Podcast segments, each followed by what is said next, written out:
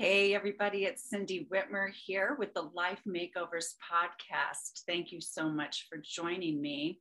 I don't know if you heard my interview the other day with Brooke Vandenbrink Ross. She's one of my best friends and uh, just a remarkable woman who's been through all kinds of things in midlife. And we had a wonderful conversation.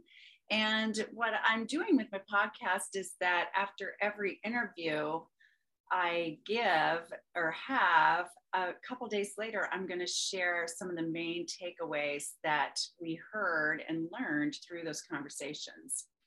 So, one, one of the things that Brooke shared was uh, experience of having some of their gas um, siphoned from someone. And instead of just being angry or upset or freaking out over this crime being committed literally in their driveway, she talked about how she decided to uh, adopt a bigger view of the situation.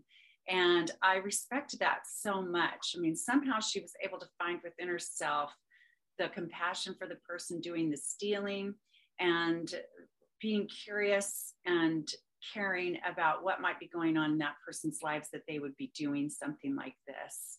And so, one of the things I took from our talk is to always try to have a wider lens in which we see anything going on because there, there's more to maybe going on at any given time than what it looks like on the surface, which may help, which may help us cope with some of the things that go on that we don't like.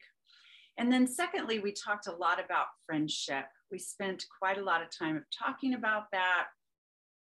And because, uh, as I told her, a lot of you have told me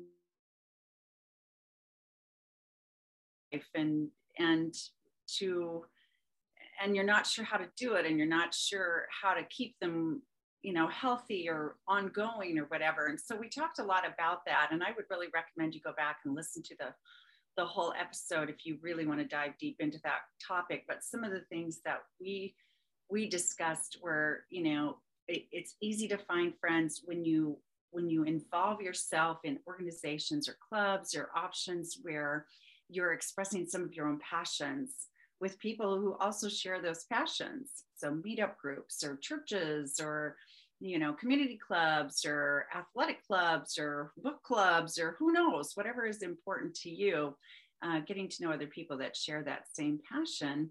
And that, you know, being a good friend is how you make friends. And so it's important to reach out. She said, you know, you can't make friends if you're living in a cocoon.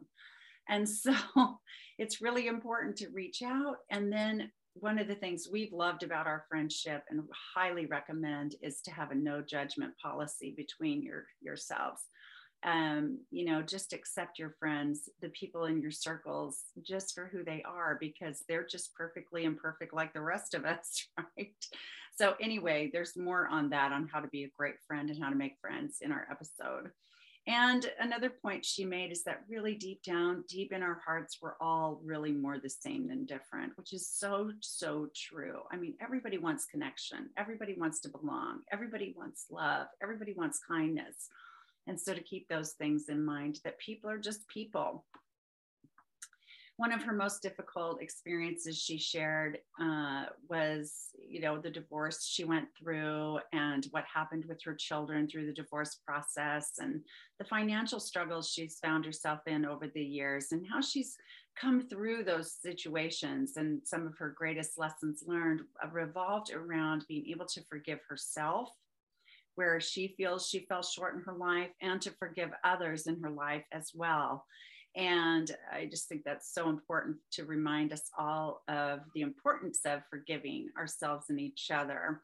And then she's also found a lot of uh, learning in the financial space in her life um, and the importance of discernment when it comes to our money and and what we value and so forth. So I loved her points around that. And she said, you know, the key to living well is to know yourself and not not should on yourself and not at, you know, stack a bunch of expectations on yourself, but instead give yourself credit for what you've gone through, for, for what you've experienced, what you've contributed, and uh, really find gratitude in everything. And one of her final points, which I think is so important that we forget sometimes, is to be still in our lives. Just take time for stillness and soak up and delight in the life that you have. Stillness is beautiful. So I hope those takeaways are, are meaningful to you. I thought our conversation was so worthwhile. And so I, I hope you will truly enjoy all the conversations that I have on the Life Makeovers podcast. If you want to know any other information about what I have going on in my coaching communities, my private coaching programs, speaking, etc., or if you'd like my free exclusive guide on how to start loving yourself unapologetically starting today, please go to my website at cindydwhitmer.com. All right. Thank you again for listening. I'll talk to you again soon. Bye bye.